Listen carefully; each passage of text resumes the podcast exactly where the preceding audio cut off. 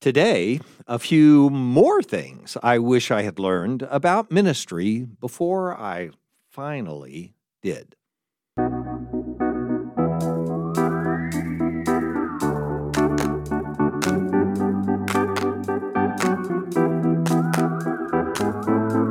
Welcome to Coffee with Creamer, where you get to sit down with our host, Dr. Barry Creamer, for a conversation about faith, life, and culture.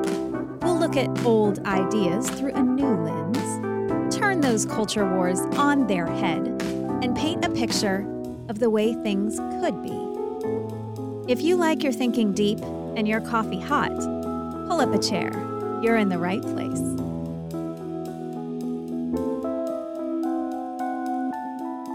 A 60th birthday only comes every once in a while. So, uh, the last conversation, choosing some random, oh, yeah, once. That's fair enough. Uh, Daisy was pointing out, producer was pointing out, they only come once. So, for a person. Anyway, the point is, uh, so I extended my random collection of thoughts about things I've learned, uh, this time in ministry, talking about ministry specifically uh, into uh, you know a couple of episodes. So today uh, we'll we'll kind of conclude these thoughts, and I wish it were systematized, but it's not. It's a birthday thing. So if it weren't birthday, I would have worked on it harder. Uh, in terms of organizing it and choosing things. But all of these things really do stand out to me as something uh, that I wish I had learned uh, when I was younger. But eventually, you know, being 60, you run into these things eventually. Um, I, you know, I finally, I think, have come to understand them, even if, even if it's still a challenge always to apply them uh, in the things I do. So we've talked about several things: uh, ministry leadership. When not to laugh is when we started. That's where we'll end today. Also, I said we would get back to it. We will. Uh, that'll be the point we get to at the end. When not to laugh. That was a lesson I learned very this and this lesson. Unfortunately, I learned even later than the other one. Not too late. I mean, I started learning it uh, but we'll come back to it. We also talked about ministry leadership, the relationship between scripture and ministry. But then the next one, the one I want to bring up now, is about the relationship between people and ministry. Uh, and I, I, mean, this this one's it's so obvious. I mean, it's just you know out there, out front in everything everyone says all the time. Things are about people. People are the only thing that matters. All those words. Uh, it, it reminds me a lot of ways of when I, you know, because I'm in higher education, the president of Criswell College, for people who don't listen to the other sh- episodes, uh, I'm in a higher education, been in it for a long time, and I've been in ministry for a long time, decades in both. And uh, it's really funny to me when people will say, "Well, you know what I didn't never learned in school was how to do a baptism. You know, nobody taught me how to balance a budget. Nobody told me how to manage a business meeting." And you know, that's all nonsense because there there have been courses for you know, as long as there have been seminaries in how to do church administration, how to resolve conflict, how to do the practical aspects of ministry. We practiced baptism, uh, you know, all that kind of stuff. That that's but here's what happens. And I and I've started saying this to people. I used to just nod and say, "Oh, that's a good idea. We we should teach something practical in a school about ministry." Gee, who, who ever thought of that before? Anyway, I, you know, uh, rather than being snarky about it, I usually just sit silently. Now I don't. I'm not snarky or silent. I just respond and say what is true about it, which is you know the the issue isn't really that no one was teaching a course on church administration in practical terms when you were in seminary but that until you've actually been in a position where you need it you're not inclined to listen to stuff like that. You're not inclined to learn it. And it's that way with a lot of these things that I'm talking about. The statement, the ministry is about people, was probably said to me 500 times by the time I was actually pastoring a congregation at the age of 24. Uh, but you know, it doesn't mean anything to you to you until you've been in it for a while and until the priorities have come to clash a few times and you finally realize this thing's about people. Why didn't anybody ever tell me this? You know, and so on. And so people learning this that people are the ministry they're not just objects of ministry. How many of these things can I get into the room so I can speak to them? Uh, they're not just objects of ministry so that we can get things from them, so that we can do other ministry, to get more people in there so we can do more things. It's not that. They're also not barriers to ministry. Uh, and that's that one is particularly tricky, but I'll come back to it in a second to illustrate what I mean there. And I, I think you know what I mean.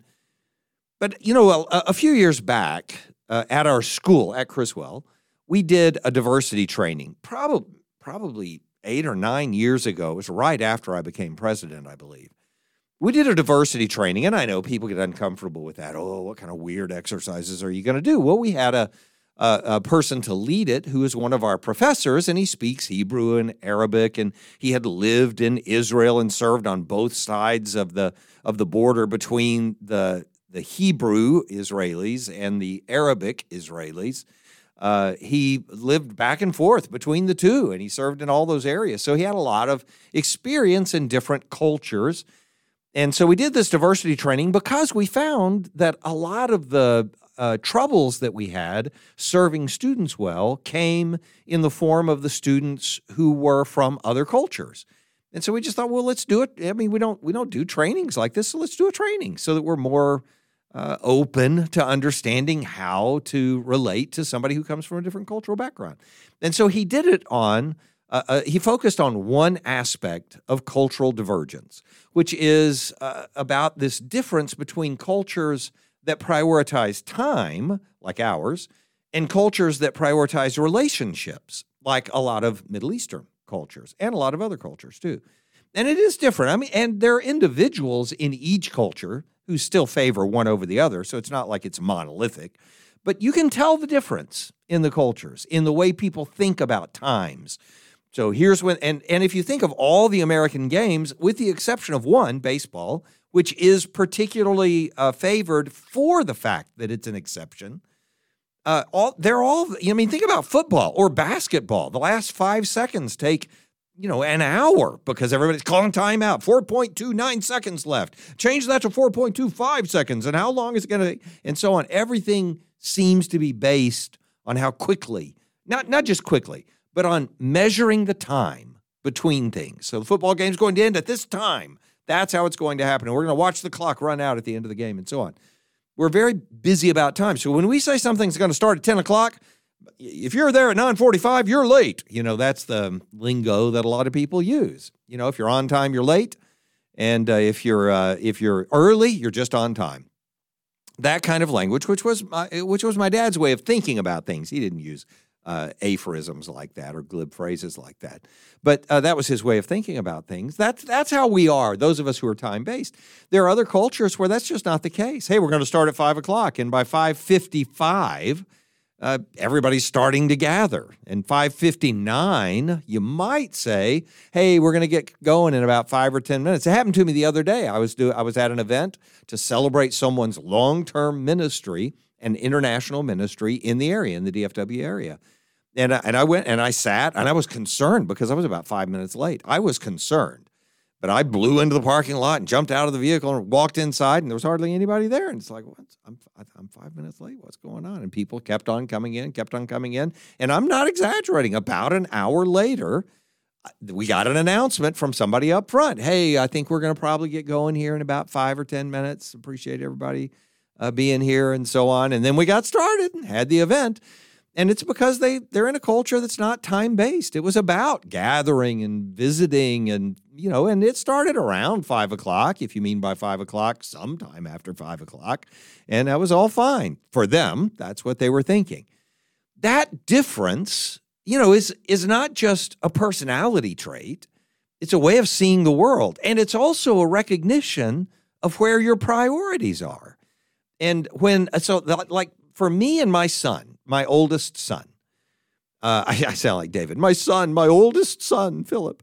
Uh, anyway, between me and my son, the difference is profound. I am very time based. You know, it's time. Hey, I appreciate the conversation. You've already said that four times. Get over it. Let's move on. You know, I already know what you're going to say. When somebody walks in and asks me something, hey, can I do this? And I say yes. And then they start explaining to me why they want to do it. I'm like, why are you saying anything? I already said yes, I'm done. It's just that's a waste of time. I've got a meeting to get to. I've got a paper to write. I've got a document to do, you know, whatever. My son, Philip, is the most relational person I probably know on the planet. Uh, I He will say, Hey, we got to go when he's getting started with a conversation. And I assume just wants to make sure everybody understands how important the conversation is now. Because eventually somebody's going to have to leave somewhere, but it's probably not going to be him because he's going to keep talking to whoever's there because he loves people and he loves being around people. It's one of the things I've come to appreciate about him most. He has never, ever changed his desire to focus on the person in front of him and to strengthen a relationship with a person. He's always that way. And I admire that. But again, I'm like, be on time. You know, what on earth? So the priorities can be different. I have learned over time to really value whatever it takes to prioritize people. That's because that's where all of this ultimately has to go. Uh, and I learned it in ministry in terms of, you know, we had a a long time ago we had a, an award called a Pacesetters Award. There may still be one. Uh, I'm I'm not as active. Obviously, I haven't pastored in 20 years, so I don't know if they still do this or not. But it was about churches' baptisms and how uh, you know how many people you baptized in relation to the size of your congregation. And so a pace setter church was a church that baptized more than a certain number per person that was in your congregation, a certain percentage of your membership or something. We received we received the award several years in a in a row. But but here's the thing. I, I did that and then learned over time that you know it, it wasn't about whether we could get another 50 people in the water the next year or make sure we had someone to baptize every week which were priorities i had learned from early in my ministry. It wasn't about that as much as whether the people that were coming to the church were growing or not were actually committed to following christ and were following him better from week to week and so on. And so years later uh, I learned that, and I didn't know this until then, I learned that a lot of times a baptism rate, meaning the number of people you're baptizing in your congregation over a given period of time, is more reflective of the pastor's commitment to evangelism and his own personal ability to get people into that, uh, you know, to lead people to Christ and then bring them to baptism, and his efficiency in accomplishing all of that than it is really about everybody else in the church. And that's not the point. The point is for the congregation to be people who are obeying Christ and following Christ and leading others to Christ as well. Uh, year and in the same exact way, whether it's about evangelism or doing other kinds of ministry, it was years later that I learned that it wasn't. It was never ministry. Real the real ministry I was doing as a pastor. Every Christian does ministry, but as a pastor leading the congregation, the only real ministry I was doing was not in, for instance, finding out someone was in the hospital and going up to the hospital and visiting them. Any Christian can do that and ought to.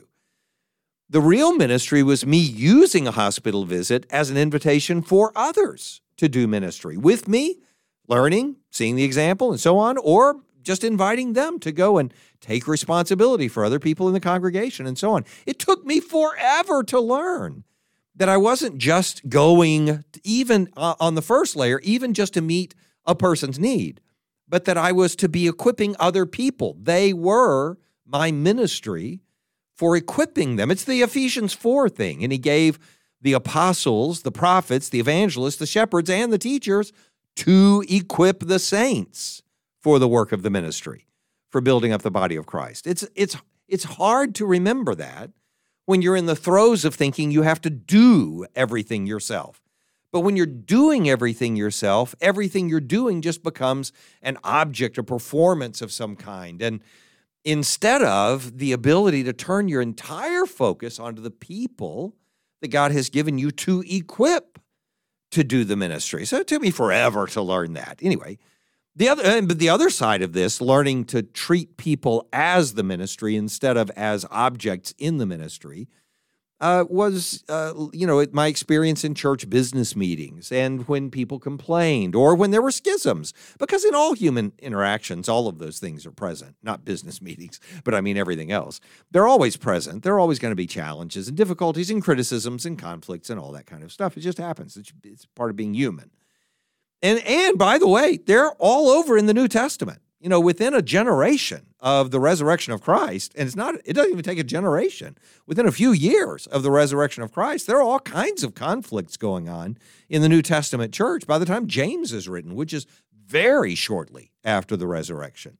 There are all kinds of conflicts going on in the church. The entire book is written about what to do to restore people in the fellowship instead of trying to figure out a way to blame them for the sins that are in the congregation and so on. Um, and so, anyway, when when when people would stand in the way of ministry, learning to see that those people, you know, those people who are the problem, those people who did the letter writing campaign, or those people who made the complaint in the you know whatever, and uh, those people are the reason that the flock, which includes them, needs a shepherd. If, if if there if if there weren't conflict, if there weren't schisms, if there weren't problems that were going to come up, what would be the point of adding a shepherd? Hey, the sheep just tend to themselves. Isn't it wonderful?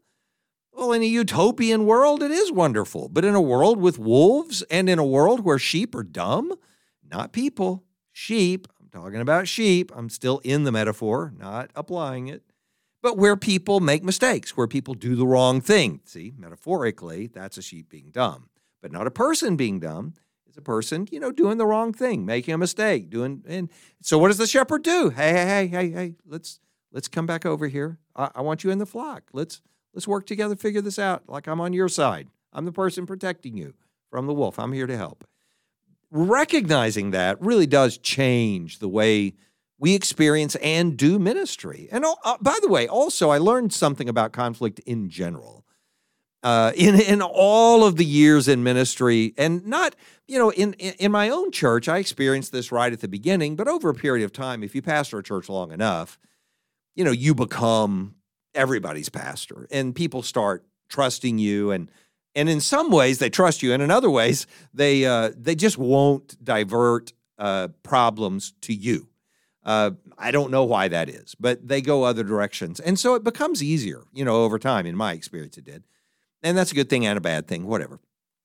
But I did a lot of interim pastorates after that. And a lot of times, you know, you're doing an interim pastorate, which means filling in after a pastor's left a congregation and he's going somewhere else and they need a new pastor and they haven't found one yet. And so they get somebody to, to fill in in the months or maybe a little more than a year that it takes to find a pastor sometimes. And so I did enough of those. Well, a lot of times a pastor leaves because there was conflict. And so in a lot of those churches, I was going into a conflictual situation. So in all of that exposure to the conflict there, I learned something about those conflicts. And number one, I think the most interesting one and the most surprising to me was that the conflict is practically always, and this is this is hard for people to believe, but it's just true. And it's the squeaky wheel idea it's pra- the, the conflict is practically always profoundly less proliferated, widespread in the congregation than it feels. Almost always. But you don't hear from all the people who just don't care about the conflict. You're not going to hear from them, but they're not going to call you up and say, Hey, I heard there's a big conflict in the church, and I just want to let you know it doesn't matter to me. Nobody does that. They just don't pick up the phone at all. So the only people you hear from are the ones who do care. And so it sounds like everybody, you know, must be in on this thing. And I remember I was at one church, a, a mid sized church. I mean, large to people who are at a small church, small to people who are part of a mega church. So I'm going to call it mid sized. I would call it a large church.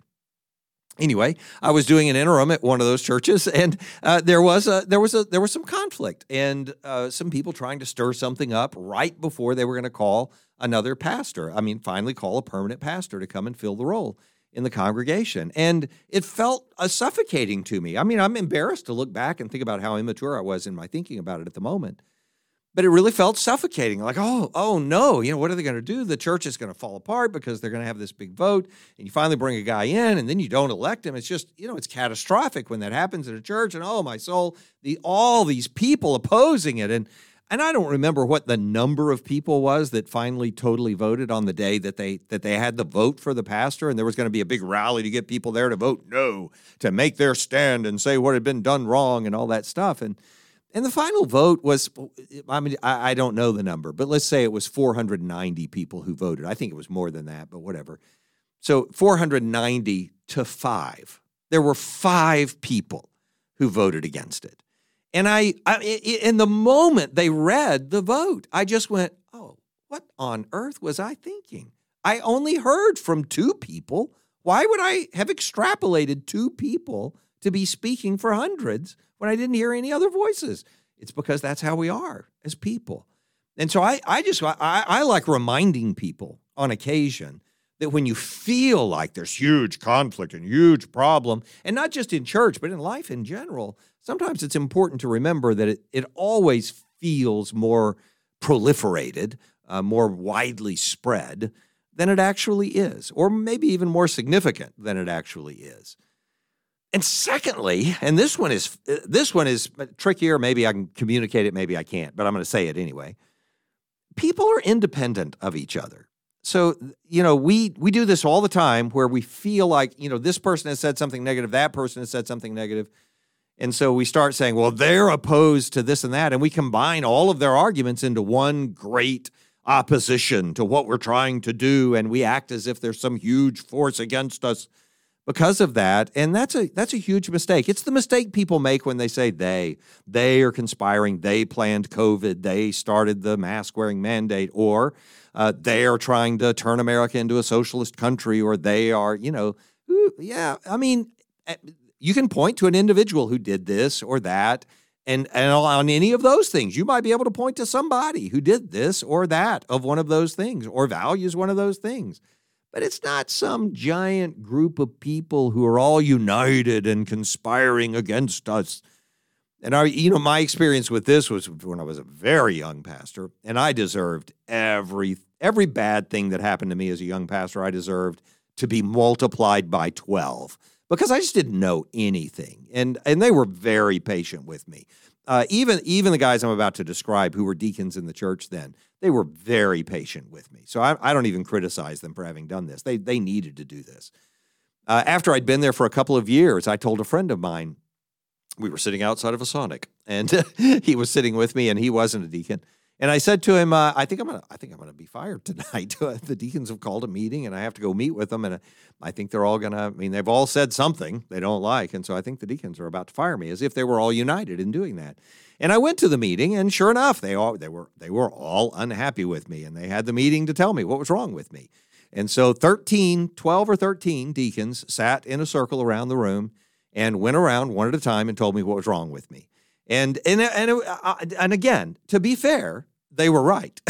Everything they said was true. I, I, and I, and even in that moment, I wasn't dumb enough to try to argue with any of them. They they were right. My sermons were too long. I didn't take into consideration this and that when I was preaching, and I didn't organize things the way they were used to. And that that all of those things were true and not handled well by me. And so I and I again in that moment I didn't even argue with them. But but but as they went around, I did notice nobody said the same thing. You know, what were you thinking? A different person, another thing, another another thing was wrong. And as they went around, I noticed that the other people were not agreeing with the person that was speaking. It's like every person had something, but they were not the same. And at the end of the meeting, when they had to make a decision, you know, either to support me, get behind me, or fire me, or keep me, but leave, you know, like I, am not going to support you, but it's not your fault. I'm leaving, you know, that kind of thing they all voted to keep me. They all voted to say no, no, you're right. This is uh, they they recognized what was going on, which was that they all had different complaints, and hopefully one at a time, I started to rectify those things, make them right myself. But that recognition for me was helpful to stop thinking that everybody who says something is just lockstep with all those other people who say something. It's just it's not true, and and that's that has hurt me so many times when I have attributed to one person something they don't hold at all because it seems fairly similar in some way to something someone else said. Anyway, that's that's one of the things I've learned. So those are some of the things just about people and ministry that, you know, took me roughly 60 years to figure out and I wish I had figured out a lot earlier. Uh, another one, and this one is uh, fairly straightforward as well, and it's the next to the last one. The one after this is when not to laugh, step two, uh, the second when not to laugh, uh, and that is about this this one before the when not to laugh part. Before that, about moralism in ministry, I learned something about moralism and ministry. Now, I teach ethics. I love talking about ethics. I love the discussion of it. I love, therefore, talking about morality and talking about the difference between things that are universal and things that are particular, whether it's cultural or whatever. I love all of that. You know, we've talked about Kantian ethics, virtue ethics, and so on. I mean, at this point, my producer leans her head back against the wall and acts like I'm not even speaking because I've started talking about ethics. So, and I'm not saying that happened, but it did. Anyway, the point is that um, so moralism is different than that. You know, moralism, the idea is moralism is a good way today to talk about what legalism actually means in Scripture uh, the idea that what we need is people to measure up to the moral standards that we have, and then the country will be great again, or our culture will be great again, or we'll be stable, or people will be good again, and so on. And moralism obviously has a, a vacuous nature to it in light of the profound message of Christ about our inability to do that. And even Paul in his resurrection in his new life in Christ uh, acknowledging that I have not attained, but I'm always pressing toward the mark, and so on. Moralism has all kinds of problems built into it. You know, the, the kinds of things that, uh, you know, a, a, a footloose, uh, I mentioned this in class the other day, and it's a weird comparison, but a movie like Footloose attacks, or uh, a, a play by Arthur Miller might attack, you know, a crucible uh, are the same concepts and they're about moralism. They're not about Christianity in reality. I know that Christianity gets saddled with the whole error, but that's our fault because we've attached so much of Christianity to this moralistic way of talking about the culture and world around us. So, anyway, without all that was just jabber. To get to the point of saying, a lot of the, you know, angst in so let me let me explain it to you by starting with the way we deal with our children psychologically. And I've talked about this before, so I'll, I'll keep it brief. The main source of eh, this is my opinion. I've not done a study on it. This is my observation. After decades, I'm 60 years old. It's my opinion. Live with it. Just kidding. That's how 60 year olds talk, though, right? So I'm old enough. You ought to be listening to me, Sonny. Uh, the point is, in my experience, the main source of angst not every conflict or anything like that, but the main source of angst among parents about their children is that they see in their child whatever reminds them of what was wrong with them. And that creates a conflict because they'll see the, the tiniest, the, the slightest variation from normal in their teenager and just go off on them you're not going to that party. You're not you're not hanging out with that kind of person. What are you doing watching that show? And it's because they remember when they started hanging out with somebody like that. They that's when they, you know, whatever the huge mistake was they made in their life. Or they know how they deceived their parents. I deceived my parent that way. You're not doing that to me, young lady. Get up to your room right now. And, well, why are you treating me like that? I didn't even do anything yet.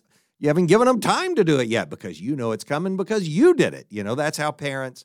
So, you know, most parents have the greatest conflict. And I can say this in my experience, again, I mean, this is hands down, no doubt. Every single time it has been true in my experience that parent the parent who is most like the child is the one who has the most conflict with the child whoever it is because again they see everything wrong with them because they know everything wrong with them if I know what's wrong with me and you're just like me, I'm never getting off your back, you know, because I got a lot wrong with me and I can see it in you and I'm going to make you not be like me. Okay, so what does that tell you when a parent is criticizing that child? It tells you something about the parent. Ooh, had a problem with that, did you? Has that been a struggle for you? Are you still struggling with it? Are you worried about what that's going to mean for them as they get old? You know, it's not hard to figure out. I'm not saying you should say those things out loud. I'm just saying they're there. So I, I suspect this is just, I'm, I'm just being me for a second. 60th birthday privileges here, okay? I suspect after all these decades that a lot of the moralistic focus of preaching is more about the preachers or the speakers or the authors' temptations or their past I'm not saying they're doing these things. I'm not saying they're guilty of them. I'm saying they're temptations or their past. Then it is about what Scripture actually prioritizes. You know, think about it.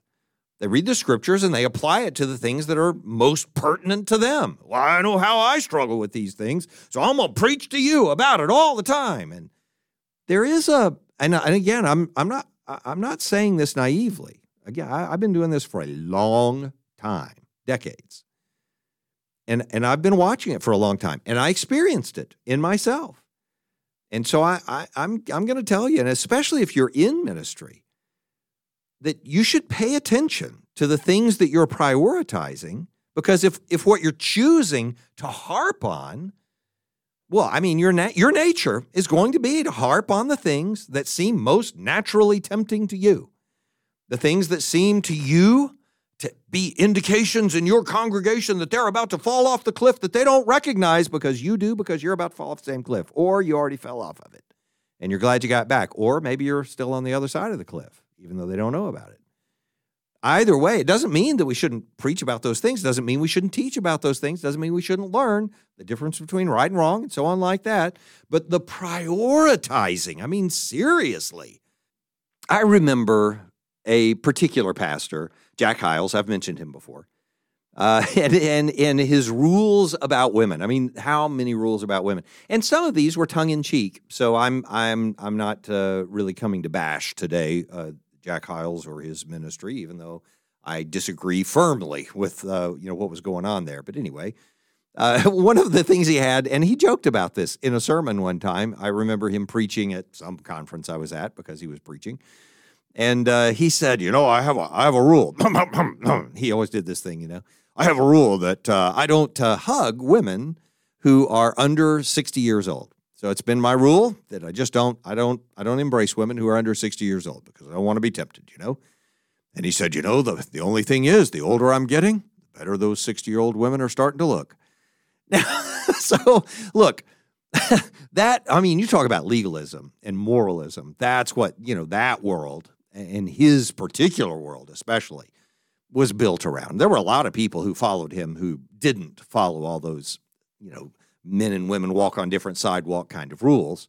So I'm not I'm not criticizing that whole movement, but I mean that was just, you know, silly and he was being silly about it, but I guarantee it was his rule. And looking back on that, I'm just stunned by how often and how severely we painted over the objectification of women with a layer of rules about how to avoid them. You see what I'm saying? There was, in other words, in us, in men, this natural tendency toward objectifying women, which was a problem with us, not with them. And instead, we turned that to an outward message of preaching about those temptresses, you know, those women out there who were so dangerous, and you better be careful about them, and telling everybody else how they better avoid them and not hug them. Don't hug anybody under 60. And again, at 60, I'm like, oh, I don't know. I don't know that that changes anything. Anyway, the point is that I'm saying to you, I learned over a long time that moralism, not, and I'm not even focused on the fact that we externalize or intend onto others a lot of the things that are internal to us. I mentioned that. I mean, we talked about that. That's not the point. The point is just to say if if a ministry is focused on all the things you shouldn't do, and I'll put it in Paul's terms in Colossians, touch not, taste not, handle not. Something's wrong. You know, that's that's not healthy. And it's not it's not biblical, it's not New Testament discipleship and it doesn't grasp the difference between what we were before we knew Christ, you know, failing to do those things, even in our attempts, and what we are after we meet Christ, understanding that there's something more important for us to do. Okay, so that about moralism and ministry. Okay, finally, last thing. Last thing is, it, it, it, so this will take just a few minutes, but hang with me. This is when not to laugh. So the second thing I learned, this is the second way that I learned not to laugh. And I love to laugh. I love humor. I love sarcasm. I love all of that stuff. And I'm in it all the time. And but so therefore, it's not been hard for me to put my foot in a gopher hole and realize that I broke my ankle laughing at the wrong thing, right? So I talked about that in the previous episode, we talked about, you know, me making the mistake of laughing because a person had lost their pet. And I was relieved that it wasn't a human being that they had lost. So, but now I there there was another lesson that I learned, and again, it's a lesson I've learned and I've not learned. I've learned it, and it's you know it's something I have to remind myself to do all the time, and I fail it. I fail at this a, a lot, and I'm real. I really don't want to. I mean, it hurts me when I fail at this. So here, so in order to understand this, you have to get how humor works, and I've I've studied this for a long time. I've read the Freud work on wit and all that stuff. And uh, I, this is my opinion about how humor works. I know people say you can't make a formula of it. That's true, but that I think that has more to do with the particular instances of humor than just understanding the basics of it. I think these are the basics of it. When you have a predictable setting with an unpredictable disruption, then you have something that creates, you know, humor. It, it's a joke. It, it turns into something funny. Uh, and in, and in particular, that disruption comes in the form of something that is forbidden or unlikely enough and and it would be unlikely because it's forbidden but those seem to be like two different categories of humor in my way of understanding it or the things that I've experienced so forbidden or unlikely but it's forbidden or unlikely enough to be absurd like ah, that's ridiculous you know who then that point is what suddenly jumps at us as something that's funny so what, you know, what kinds of things would serve as such a surprise? I'm bringing this up because of how long it took me to learn one of the ways I needed to stop laughing, that I needed to stop participating in certain kinds of humor. And so to explain it, uh, we're, we're answering, well, what makes something funny? Something unpredictable. And, and what kind of thing creates that kind of surprise?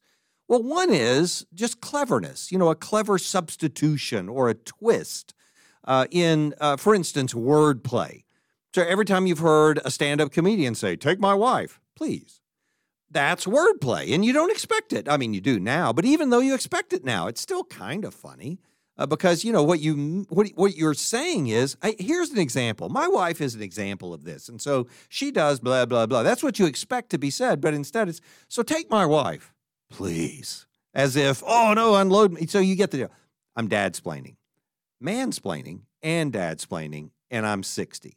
So I'm 60 splaining too. The point is, that makes it funny. And in this case, it's just the cleverness of the wordplay. Uh, others that you hear all the time are things like, uh, I just flew in from Charleston and boy, are my arms tired. You see what I'm saying? So you've, you've changed the end of the, the statement so much that the surprise is supposed to generate humor. And originally it did even though, again, those are old school, but I'm not trying to tell jokes today, trying to understand humor. Plot twists do the same thing. I read a joke the other day. I do not know the source of this joke, which I wish I could tell you. Uh, old couple are talking to each other at a state fair. The husband says, Oh, they're doing helicopter rides for $50. And his wife says, Oh, $50 is $50. Huh? You know, we, we can't do that. It's just too much money. Oh, come on, it's just $50. $50 is $50 he asks over and over throughout the year. He's asking before the next fair. They get to the fair. She's still saying $50 is $50. They walk right by the helicopter. The, the guy that's flying the helicopters can see they, you know, the husband wants to do it. So he walks up to the couple and says, Hey, it's only $50 to ride. And the wife says to him, $50 is $50. And the and and the helicopter pilot says, Look, here's what I'll do. I'll give you a deal. I'll let you ride for free. I'll let you ride for free if you can keep from saying a single word while we take the flight. And so they agree. It's free. Okay, we'll do it. So they get in the helicopter and the and the pilot does everything. I mean, you know, flying upside down and you know, I'm not saying you can do that. I don't know what you can do in a helicopter, but you know, doing every weird acrobatic thing you can imagine in a helicopter to get them to say a word so that he can get his 50 bucks. But they they're completely silent the entire flight. They land and the pilot, you know, just says to the husband through his microphone, you know, the pilot says to the husband, "I I cannot believe you stayed silent. I you don't have to pay. It's it, it's free. And the husband says, you know, it was tough, and I thought I was going to say something when my wife fell out. Uh, so okay, so you get the joke.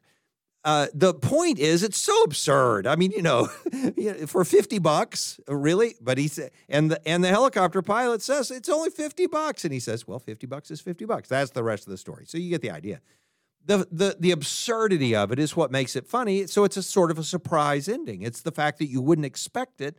Normally, a person's not going to say that, and so uh, you get the idea. the the The difference now there is there there there are plenty of surprises that are not humorous. You might be thinking, and that that's true. Let me let me throw in real quickly in defense of my position on humor. The difference between that, you know, which in that case in the story is a relief of the husband's oppression, you know, you know, at the hands of his wife who wants to save 50 bucks, or the tension that's there because they want to do different things, or of sort of mocking marriage in general. A wife won't let her husband spend money the way he wants, or whatever. Uh, that difference, you know, that provides a release of tension, a release of this sense of anxiety that was present in the story and so it you know it, it relieves itself in something that's humorous partially because it is absurd. This uh, that you know is in contrast to what for instance happens it's just as surprising at the end of sixth sense the movie you know the m. Night Shyamalan movie uh, which i loved. I loved that movie by the way. Fantastic. But but that surprise that absurdity in some ways because i mean it's just a movie but it's a willing suspension of disbelief kind of idea that surprise comes with gravity, with uh, you know, with an emotion that tends toward grief instead of an emotion that tends toward relief. Which, by the way, uh, is why those things that are most emotional for us in a context like that, like The Sixth Sense, are most emotional for the same reason as humorous things are humorous to us. And, and, by the way, I remember hearing a study, and this was just on the radio a decade, two decades ago, probably, that the physiology involved in crying and laughing are identical. That when you're doing one and the other, you, you know, the muscles are the same, the, the things that are going on biologically are identical. And you can you you know that's true if you watch people laugh or cry when you're going I, I can't tell whether they're laughing or crying. We say that because you can't tell whether they're laughing or crying unless you know the context of what's going on. So that oh, so all of that said just to say humor works in that in that room of surprise. Well, one of the ways and we're getting right to the point now. One of the ways to generate surprise is to violate a norm, you know, to break a rule. And so scatological humor, bathroom humor, you know, works because bathroom refuse is not normally acceptable dinner talk.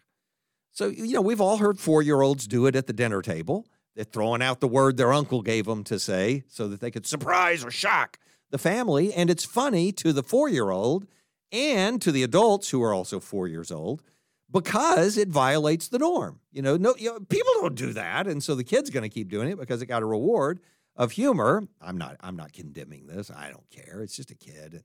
They're doing what they do. But, you know, not my favorite form of humor, obviously, because it's cheap humor. Because all you're doing is just saying, oh, I'm going to break the rule. And people will be so surprised they, they, they'll have to choose what they're going to do. They can get super angry or they can weep over it. But most likely, they're just going to laugh, you know, and, and move on because it's not a very serious setting. Uh, sexual humor is the same way, you know, telling jokes that are just filled with ribaldry of some kind. Uh, because with most people, we don't want to talk about sex with our parents or with other people in the room who are not the people that we're intimate with. It's just not, you know, we're not super comfortable with it. And I'm not saying everybody isn't, but I mean, most people are not. That's why Betty White's gag was so funny for the last 30 years of her life. I'm whether you think it was funny or not, everybody else thought it was funny and she would and it was because here's this super polite older lady, you know, telling these really, I mean, just profane jokes about sexuality. It's like that, that doesn't seem, should she be saying that? And it, but it, you know, it catches you so off guard. You almost can't help but laugh. I helped. But anyway, sometimes I laughed. I, I'm ashamed to admit, but I did. That, uh, but, but so that's violations of norms that generate humor. And one of the ways to violate norms is to be abusive towards others because the norm is to be polite. The norm is to be respectful and kind. And so it's funny when people blurt out with some rude comment about someone else. And we even laugh about it when our children do it innocently wow, well, she's sure ugly. You know, that's oh, not. It's like oh, that's terrible. But when you tell your friends about it, I guarantee you're going to tell them in a sense of humor. It's just it's to say you won't believe what little Johnny said, and then everybody's going to laugh about it at the end because humiliating others is outside the norm, and it surprises us that somebody would do that. Don Rickles made his living on it, and I, I honestly I thought Don Rickles was funny. Yeah, that's how old I am again celebrating 60 years. So uh, this is, you know, this is the one that's so easy to do because you can criticize anybody, anywhere, anytime. Everybody's got something wrong with them. And if you're willing to say it, you can generate a laugh. You can get somebody to laugh at you. And yet you can do real damage without even meaning to. You know, we we what we what we want, I think what most of us want, and this is the way I was forever, is to be so close to someone for them to trust us so much that we can do a little jab like that and they know we love them. And people would say that, oh, I can tell how much he loves me because he teases me all the time, you know? And as I look back on it, I don't want to be that way. I don't want to be the person who's only known for loving somebody because I tease them so much. But I did that. And so when I was a young minister, for this is when I first started learning this. And I and I've tried to learn it better over the years, but I really learned it as a professor at Criswell with students who really were vulnerable. You know, they were they were insecure and vulnerable. And when I realized that, I changed everything about what I was trying to say in the classroom to avoid anything that put someone at risk like that. And I've I've not been perfect at it or even close. But I have learned it's important. And in in making the effort, I encourage you to recognize this as well.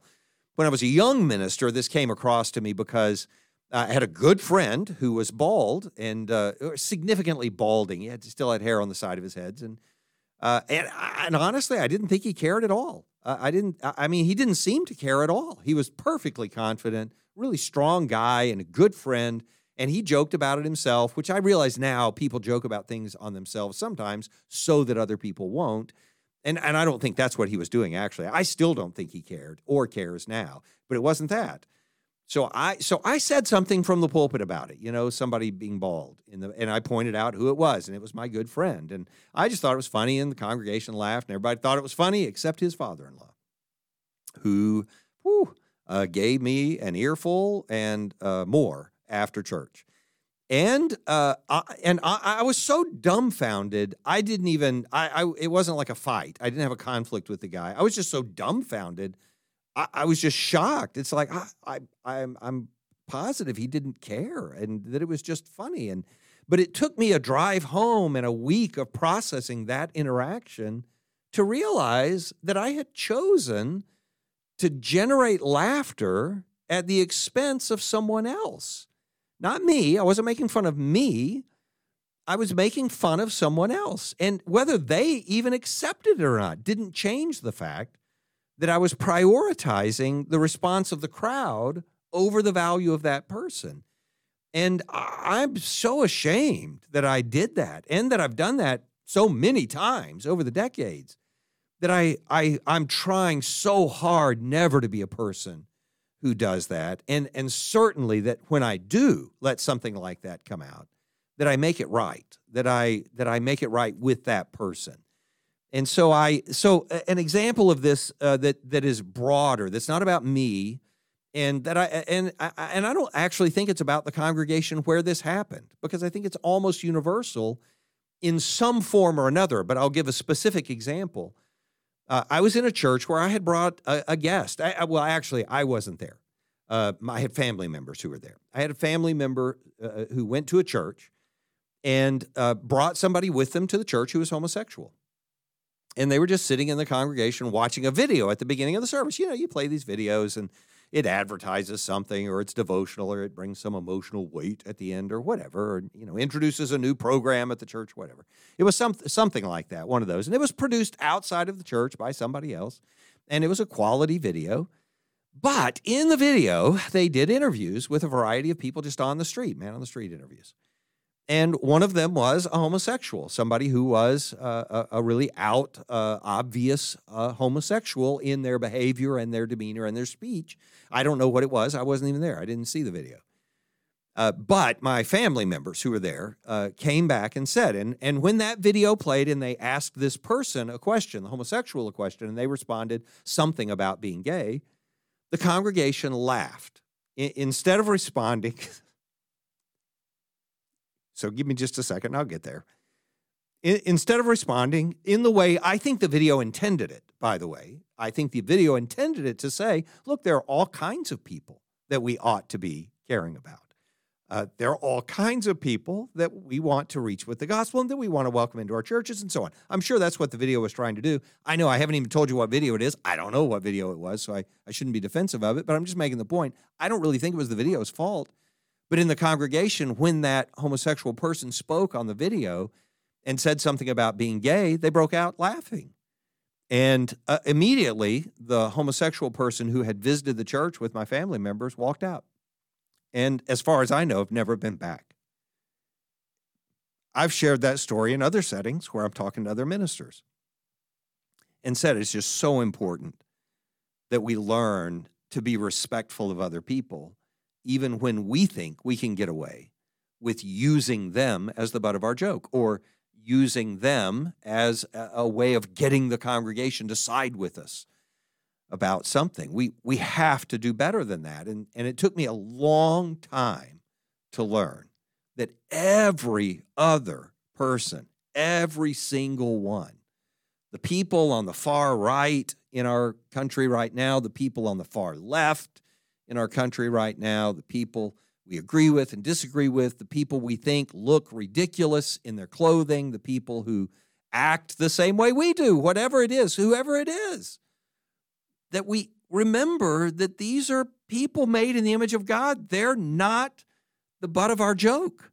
That's not good enough for us. And I want it never to be good enough for me again. And it only took 60 years to figure that out. So maybe it won't take you quite as many. So I'm going to close just exactly like I did last time and say it's not complicated. What I learned after 60 years just amounts to saying, that he's already shown us what is good, the Micah passage. He's already told us what he requires to do justice, to love mercy, to walk in humility with God. Or in New Testament terms, fine. The great commandment. Just love the Lord your God with all you are and love other people as much as you already love yourself. And that's it. And, it, and if what we do in ministry, if what we do with our lives as believers doesn't serve those ends directly, and I'll repeat what I said last time, not indirectly, not, well, I can excuse it because the only way to love some people is tell them how wicked they are. You know, that's what love That's not what love is. That's not it. People know they're sinners. What they don't know is the good news. We we had a whole episode on that if what we do in ministry doesn't serve the ends of justice and mercy and humility, loving God and loving our neighbors, if it doesn't serve those ends directly, then we either ought to admit we're not really doing ministry, we're not really serving people, or preferably stop doing those other things and get back to what matters to God. And again, I say we do the latter.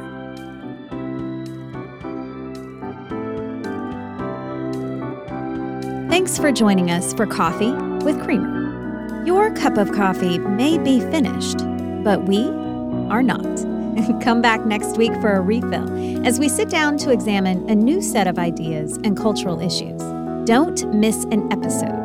Subscribe wherever you get your podcasts or visit our website at barrycreamer.com. Until next time, keep your mug hot and your mind sharp.